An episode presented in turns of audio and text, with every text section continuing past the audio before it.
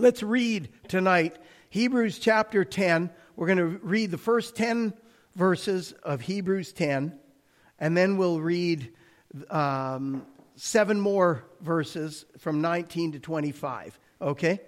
And we won't, just to set you at ease, we will not be. I had planned to preach on that part, but we won't get to it. So, but I want it to be there. I want it to inform where we're going next week. Hebrews 10.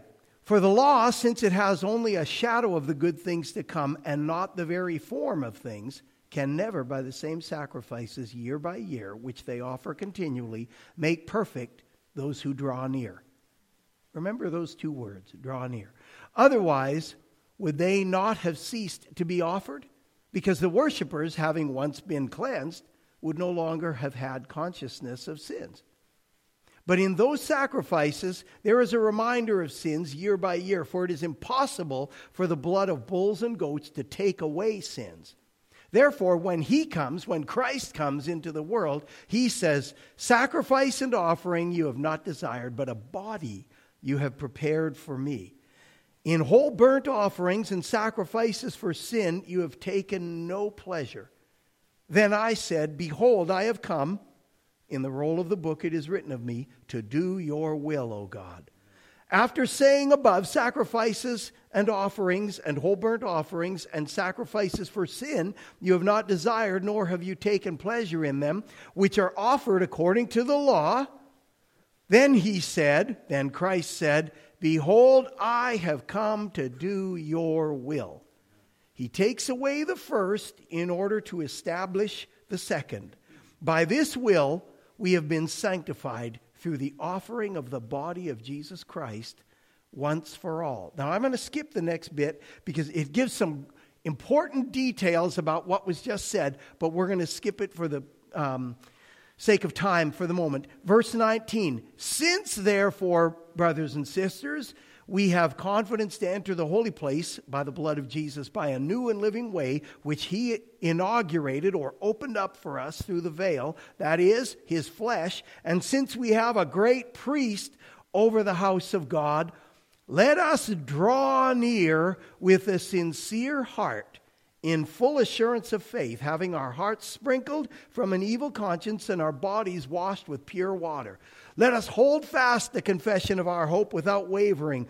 For he who promised is faithful, and let us consider how to stimulate one another to love and good deeds, not forsaking our own assembling together, as is the habit of some, but encouraging one another, and all the more as you see the day drawing near. This chapter of Hebrews is the big transition. This author has been laying out, similar to what happens in the book of Romans, he's been laying out a theological argument. He's laying it out, and, the, and there's uncertainty as to who he is. Uh, it's almost certainly not Paul. Some think Luke, some think Apollos, some think Barnabas may have written this. Um, but and it's it's unclear who exactly it is because he knew the people by certain things he writes in here. He had a knowledge of these people, and he knew that they were primarily Jewish Christians.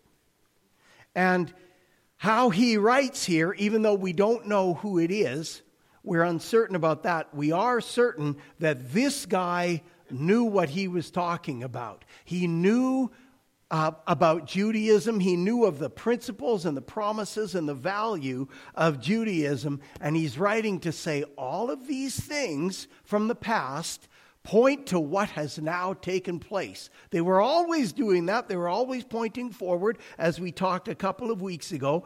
And he is aware, this guy is well well aware of what's taken place. That's why some think it was the guy Apollos that you read about in the book of Acts who was, it says, a preacher without comparison. This guy was so eloquent and was so good at speaking to the Jews about the coming of Christ, and he saw many get converted.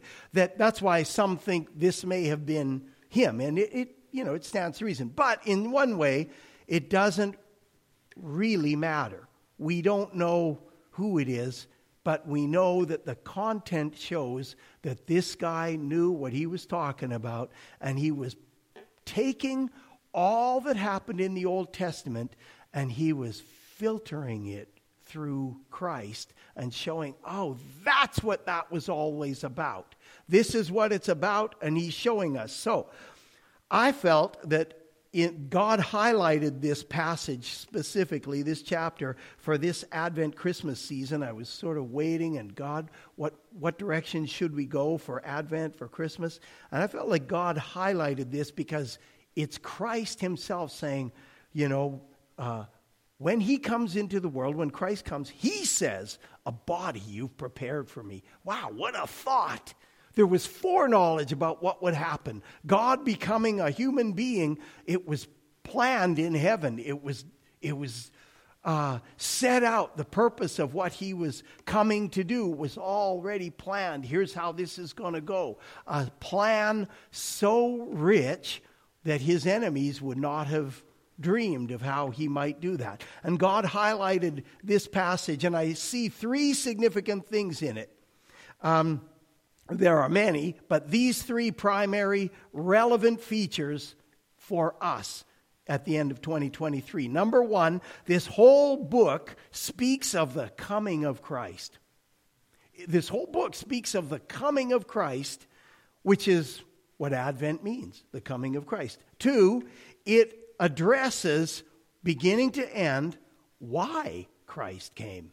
It gives the purpose of Christ's coming or you could say what he came to do. And three, and we won't get to this tonight, this passage in particular tells us what to do about Jesus' coming and ministry. We'll talk about that next week. So, in verses 1 to 4, the author kind of sums up the sacrificial system of the Old Testament. I know I mentioned this two weeks ago. This is sort of review, but he sums up the Old Testament sacrificial system, particularly the, the annual sacrifice made by the high priest on what was called the Day of Atonement, when all the sins of Israel would be covered by the sacrifice of a lamb on what today we call Rosh Hashanah, the Day of Atonement. This was God ordained religious practice that demonstrated the devotion and faith of those uh, among God's people whose hearts were truly yielded to Him. That not everybody, some, you know, they would have gone about, the, it would have been like Christmas, where they would have heard, oh, it's the Day of Atonement. And, you know, they would have had a, a, a degree of reverence for the tradition and that kind of thing, just like you see today.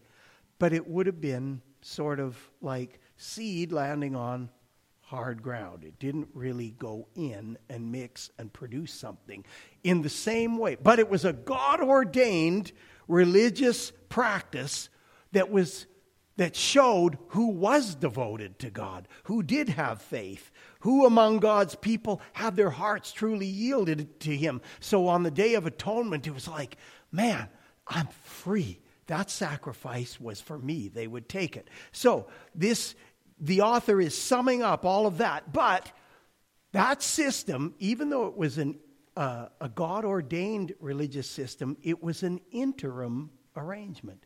It was never intended like this is the end. This is, this is all. This is where we're going to park forever. No, it was always pointing forward. It was an interim arrangement, and God had been expressing through his prophets for centuries that there was something more. As, as we read here in the first verse, it was only a shadow of the good things to come. This might be kind of good, but there's better things to come. There's good things to come. And God had been speaking for centuries. This is what's going to happen. This is what's going to happen. And it's kind of enigmatic and they can't figure it all out, but they knew certain things. They were expecting Messiah, expecting the Christ. Now, in the first verses of Hebrews, in the whole book, if you look back for a second, you can make a note of this if you want and look at it later the first three verses of Hebrews, it says, God, after he spoke long ago to our forefathers in the prophets, in many portions and in many ways. In these last days, he has spoken to us in his Son, whom he appointed heir of all things, through whom also he made the world. And actually, that world, that word, world, in most translations is translated universe. It's a word that if you look it up, it actually, uh, and it means um, a long period of time. It's, it actually means like forever and ever. It's used more of eternity and the word eternal than it is of a, of a physical um, uh, thing. The word, when he says, uh, through Christ, he made the worlds. He made eternity. He made it all. He made, that's why some say, oh, he's talking about the great eternal expanse. The, the universe is how many translations now word that, and it's fitting. It, it works. And he, Christ, is the radiance of his glory and the exact representation of his nature, and upholds all things by the word of his power. When he had made purification of sins, he sat down at the right hand of the majesty on high. Okay. I read that and I think, wow, the exact representation of God's nature. Now, I know I preached on this a couple of years ago at Christmas, but every time I read these few verses, especially verse 3, I think it's time to worship him. He spoke through his son. He is the radiance of God's glory the, the exact representation of his nature. He's not like the old system, the old interim system, which was good. This is the good things to come.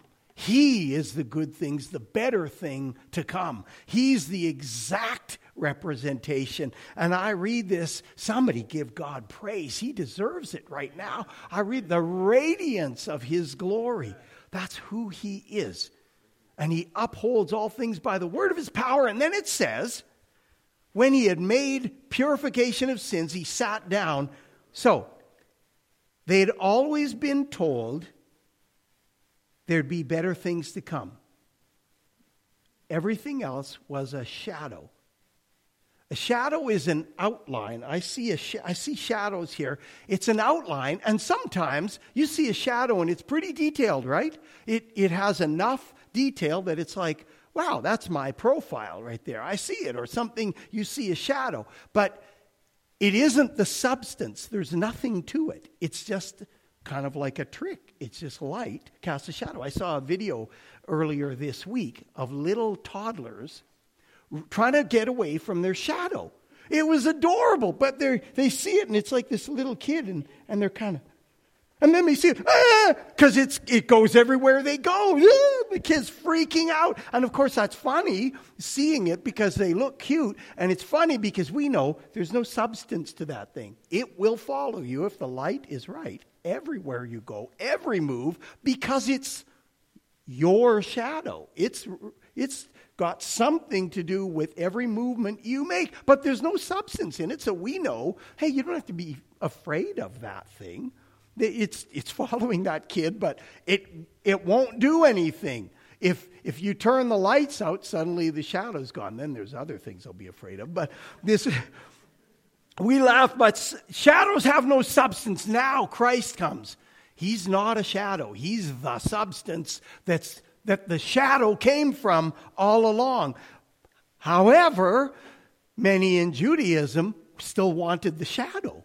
They wanted to keep the shadow and not the substance. They didn't want the substance because the substance required something. The, the substance is powerful, the substance is personal, the substance does all kinds of things. He calls them to something even higher.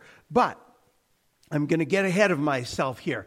He is the good thing to come.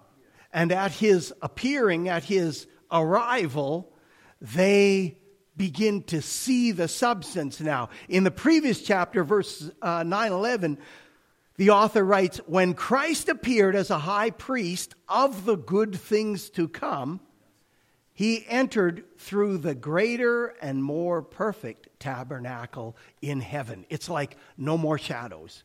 Now it's all about the realities. We've got the tabernacle, the tent, uh, which is what a tabernacle was, or the temple here but it was And it says, even in Hebrews, Moses was told, make it exactly according to this plan. Why? Because it was a representation of the heavenly temple.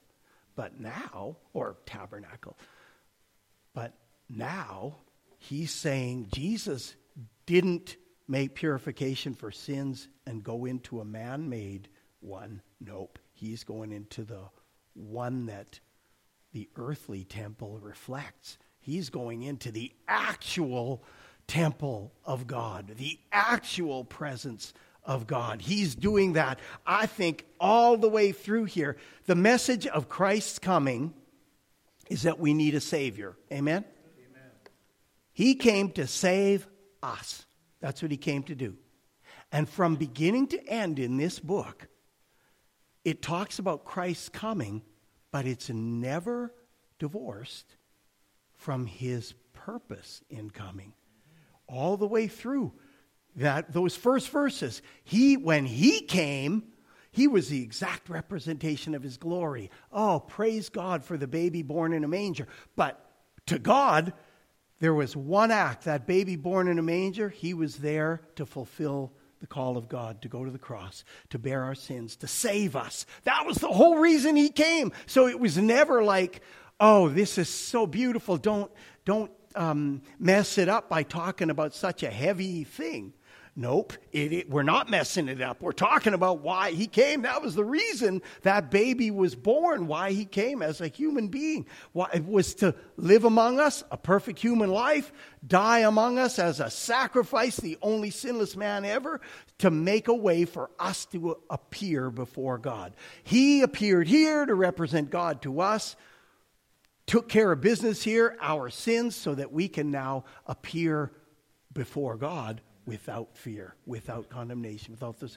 It's a glorious thing, and he, and he never talks about the coming of Christ without talking about the sacrifice, purification of sins. The amazing thing to me is that the high priest, Jesus is sort of shown as a parallel to the high priest. But the high priest would go in once a year into the Holy of Holies and he would offer this sacrifice. This high priest He's the high priest and the sacrifice.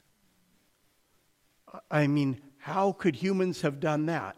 It's like imagine the job description for the high priest if that had been it. Okay, listen, you're going to go in there, and then we're not going to see you anymore. it's like, huh? This, this job, you get one time to go in there and then you're, you're dead. You have to offer yourself. Nope. Nobody wants to be high priest anymore. But Jesus did. Jesus came, the real deal. He was the high priest and he was the one perfect sacrifice. We had a Christmas Eve service many years ago, and somebody read a poem in it. And uh, a wonderful couple in the church that I knew very well, the guy said to me a few days later, he said, My wife was kind of bothered by that poem because the poem was kind of like the song, uh, you know, the song, Mary, did you know that your baby boy would, and then it says the things he would do, would uh, rule the nations. Did you know that, he, you know, the, the baby you've delivered will soon deliver you? And, and then things about the, his suffering and death.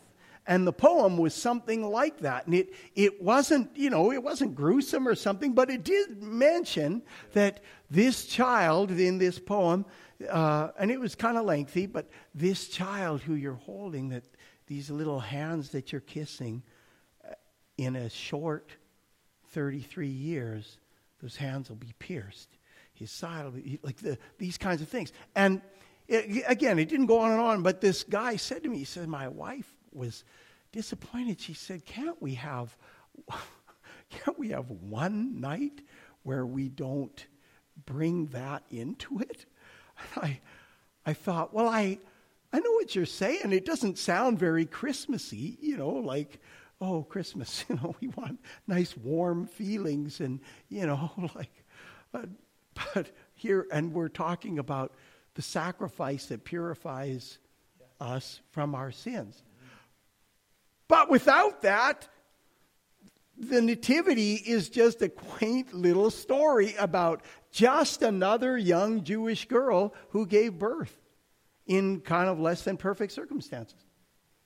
Like uh, that, that, the Nativity is defined by what happened at the end of Jesus' life. I mean, they're both, you, you can't take one from the other. His, the miraculous birth of God took on human flesh, that makes the crucifixion something uh, as well, because that was God in the flesh. That wasn't just any old person. That was God in the flesh that they crucified. So they both play off of each other, but the idea that somehow it is not Christmassy to think about this is not here in the Bible. From the very first verses, he came the exact representation of God in human form. And when he had made purification of sins, he sat down at the right hand of the majesty on high. It's like to God, that brief 30 year period, and when you think of how many thousands of years of human history, 33 years is like, man, that is like a, a snap of the fingers, right? That's nothing. The blink of an eye. This one life, 33 years, and it's, he's there, he's gone and he's changed the world. 2,000 years later, we're talking about that birth. 2,000 years later, we're talking about, what, about his death. 2,000 years later, he's still real to people. He's still coming, like Casey was talking about. He didn't just come, there wasn't just one coming 2,000 years ago, and then we're waiting for another one. No, he's coming regularly. Right? I mean, why do you pray? Why do you want to, how do you try to know him? By getting close to him, and he comes to you. He does things, and he, he comforts, and he encourages, and he convicts, and he challenges, and he corrects. He does these kinds of things. So, this whole thing of the coming of Christ, why did he come?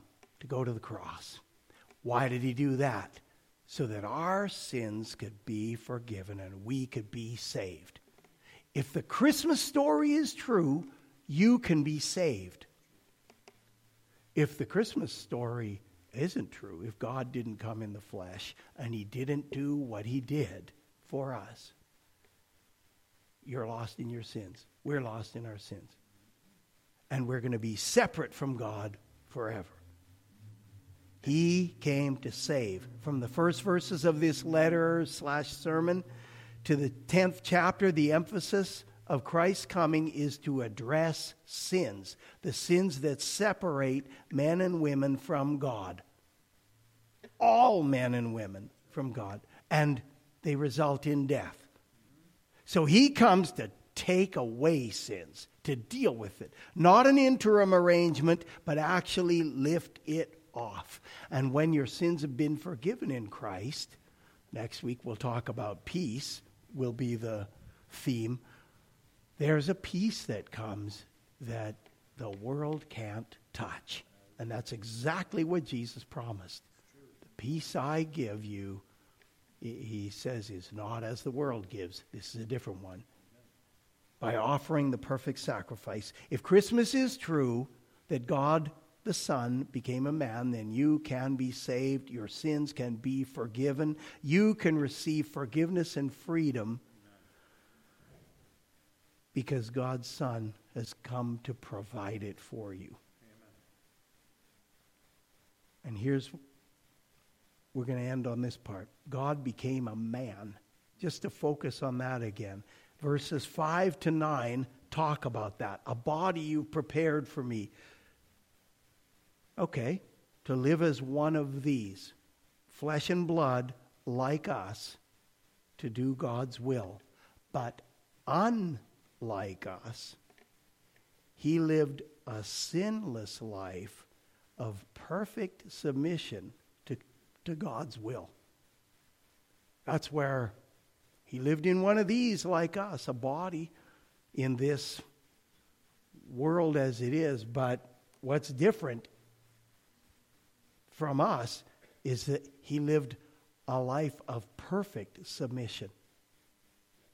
I haven't had a day in my life, I don't think, of perfect submission to the will of God. Rose is saying, No, you haven't. At least not in the last 29 years. she knows I haven't in the last 29 years.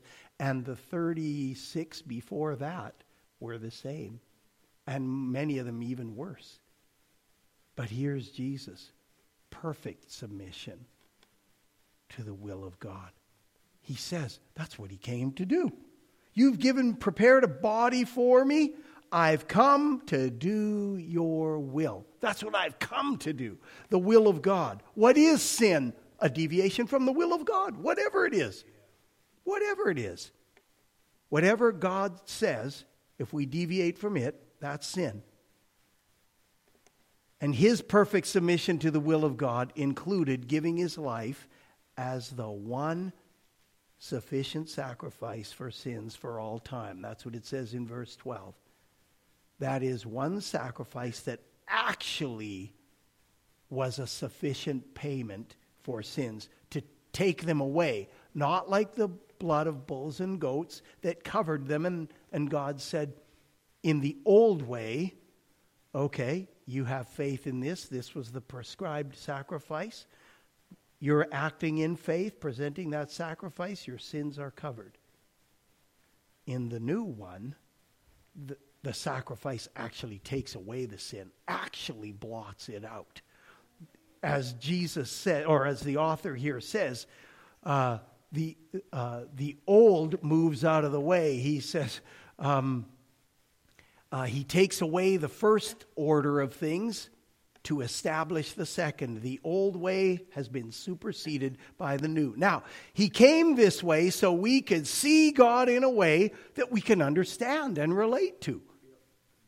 This is why the first four books of the New Testament, Matthew, Mark, Luke, and John, are so vital for us to read. We see what God looks like in a human form as a man, living as a man in this world. In, in them, we see God's attributes, His holiness, His beauty, His wisdom. We see those things in a way that we can sort of process. Oh, Jesus was faced with a situation, and this is how He acted. Oh, we're seeing God, perfect submission to God's will. We're seeing God in the flesh, what it looks like to be God in this world, how it is to behave in a way that pleases God completely. Now, if God just lays out abstract truth, we catch some things, but we can't fully get it. So when we see it lived out, like in the life of Jesus, it does something different for us. There's benefit in knowing that God is almighty, right? There's benefit in knowing that. I mean, we, our generation, I think, is probably sort of weak on the reverence side of things. R- realizing just a, a week ago, uh, we went to a, a funeral in a Catholic church, and there are things I would certainly not want to emulate. But there are other things where I see that there is a healthy sense, and it could even be just reverence for tradition, possibly, and not reverence for the living God. But still, there's a, there is a sobriety and a reverence um, in there that I think we could have if we recognize who it is we're dealing with. The, the living God of eternity who created the universe. Well, I don't just sort of waltz in, you know, hey, God, hey, pal, hey, homie. No, he's not a homie. He's, he's God omnipotent. I mean, that kind of changes things, doesn't it? There's, there's a, a requisite humility that should be there all the time and a reverence that, wow, he is not just like me, only a little bit better. He's a, he, He's extraordinary. And I know I say that, I've said that many times. There's benefit in knowing that God is almighty, benefit in knowing that He's beyond time, that He's glorious beyond description. Uh, as He said to Moses, You can't see my face, for no man can see me and live. There's benefit in knowing that He is otherworldly glorious. But Jesus appears to us in a human body so we can see God and not be destroyed by seeing Him. We see God in a form that we can grasp. Oh, that's, that's how that comes about. In a form that we can emulate. Years ago, uh, when I was a welder, I took, a, uh, I took home a welding mask one time. And how many have ever seen a welding mask? You know what it looks like. It's, it's like a headband, a plastic band that fits tight like this, and the mask kind of comes around. It's on the sides too, and there's like a little rectangular window like this of really dark glass, and you, you can't really see through it unless you're looking at a really bright light. And of course, a welder, it, when they're using that thing, and they're, that it's electricity running through there, and it's melting uh, a welding rod, so it's melting that metal, and say you've got a crack between two things or two things that you're trying to join, that metal is not only just melting and joining, like going from here to here, it's actually melting the metal on both parts too, so that it becomes one thing. That melts, and so does the metal you're joining. But it's very bright. If you don't have uh, that protective lens on there, you fry your eyes. And every now and then there'd be a welder who'd be in some awkward position. They're welding something on a vehicle. And, and you get good at it after a while. And you if you're just standing up and you're going to weld something here, you go like this. And your helmet, just like it pivots up like this, you just go like this as you're going to arc. And you get, you can get kind of careless with it where you go to do it and you just, you're going to arc, you go, mm, and it lands down at the same time that the thing happens. Every now and then, you go to do it, and something happens. It catches on something. And, you know, if you're in a place where it's tight, like on some heavy machinery, someone's welding, and they go, mm, and they touch that thing right when they go with the helmet, that thing is so bright and it's right in front of their eyes. If it happens severely with glasses, it reflects some of the light away. So I never got it really bad. But guys who didn't wear glasses, if they went and their helmet didn't go, sometimes they had a thing which they called a flash. And they wouldn't come to work the next day because they had to be in the dark and have salve on their eyes because they, they damaged them. And I don't know long term um, what that might do to people, but it, it was a problem. Well, I took a helmet home because there was an eclipse of the sun. And this had enough filter in it that, you know, it's like bonus. I can actually see what's happening up there.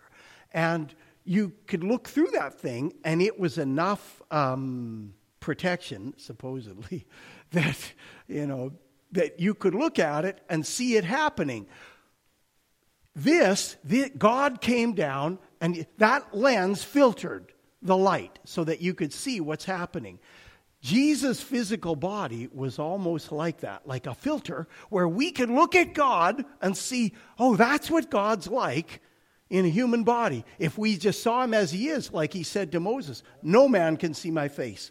It's like, no, you can't. My eyes are fried. He says, no one can see me and live. It's like his glory is so extraordinary that we we are, these earthly bodies aren't designed to take it in. So we have Jesus in human form, so we get to look at him. We know who God is. We know what God is like. We can approach, and it makes sense. It's like, oh, this is a human form. I can relate to that. I can understand what it's like. Now, Jesus took that form so that the character of God, the attributes of God, uh, could be applied and he felt the things we feel in terms of hunger, fatigue, those kinds of things. And how did he deal with it? Did he get owly when he was hungry? I don't think so. If we see God without that filter, it would consume us like a fire. But Jesus shows us how it looks as a man, in the life of a man like us. And he's come close and personal to let us see. So, so one of the things, and we're going to wrap, one of the things I want to encourage you in this new year, read the Gospels through again Matthew, Mark, Luke, and John. Read them through. I know the first three are really similar in, in a lot of ways, but there are nuances and there are things that you can learn from each of those. But primarily, we get to look at Jesus. We see him more. We see God in the flesh. It's really, really important. There's a, an exercise that you can do. I find this kind of thing uh, valuable is sometimes you could take something and say, in this month, I'm going to read all four Gospels. And I mean, really, it's uh, what? Uh, 44, 66. It's 90 chapters. So, three chapters a day, and you could read all four of the Gospels in a month. If you did that for six months, you'd read each of those Gospels six times, and I can almost guarantee you that you'll see Jesus more clearly than you ever have. Just read it through. Three chapters a day. You could do that. Repeat that kind of a practice. I mean, you could do something like say, hey, I can read more than three a day. I could read nine chapters a day, and you could do that, you know, every whatever it would be. Uh, every 10 days you read through all four would be uh, a lot. But you'll learn something. Jesus will become personal. You'll, you'll be blessed. You'll be built up. You'll see God in the flesh, how he should be. So let's get personal with him. Don't miss next Saturday when we talk about this part of it, about drawing near. I know that was our title for this week, but um, there was just too much good stuff. For now, take God at His word and the purpose for which He unfolded things this way, sending His Son to live and die as one of us to remove the sin barrier so we can stand before Him. If you haven't received forgiveness for your sins, go to Him, ask for it. It's already been provided. And the first response to what Jesus has done is faith. He sets out the truth that he has come to live and die as a man's Savior. Believe it. Respond to him in faith and receive the benefit of forgiveness that he lived and died for. I, I will close with this. Your sins are no match for Jesus, for what he did. You might think, I, I don't know if I could ever be fully accepted by God. Yes, you can. Your sins are no match for the sacrifice of Jesus. God is pleased with that sacrifice. It's more than enough. Father, I pray that you would do that for us all this week. Remind us that Jesus is more than enough. Enable us to get personal with you, God, even in anticipation of Christmas coming and all that this means for us, the, the warmth of this season, the blessing of this season, these Advent themes of hope, love, joy, and peace. I pray they would uh, grow and flourish in the people in this church. I pray we would grow and flourish in those uh, attributes, in those qualities, in Jesus' name. And I pray that even this week, God, you'd pull us closer, that we'd get we'd be personal with you. Thank you for doing so, God. I also want to just ask God, knowing that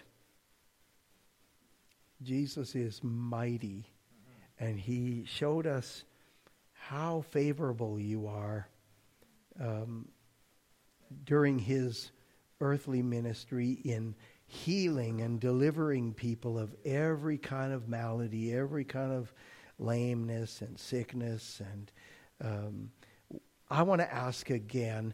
Uh, in agreement with Michael for a healing touch on those in our church right now. If you need God's healing touch in your body or your soul, I want you to put up your hand for a second we're going to pray for you. Good. okay.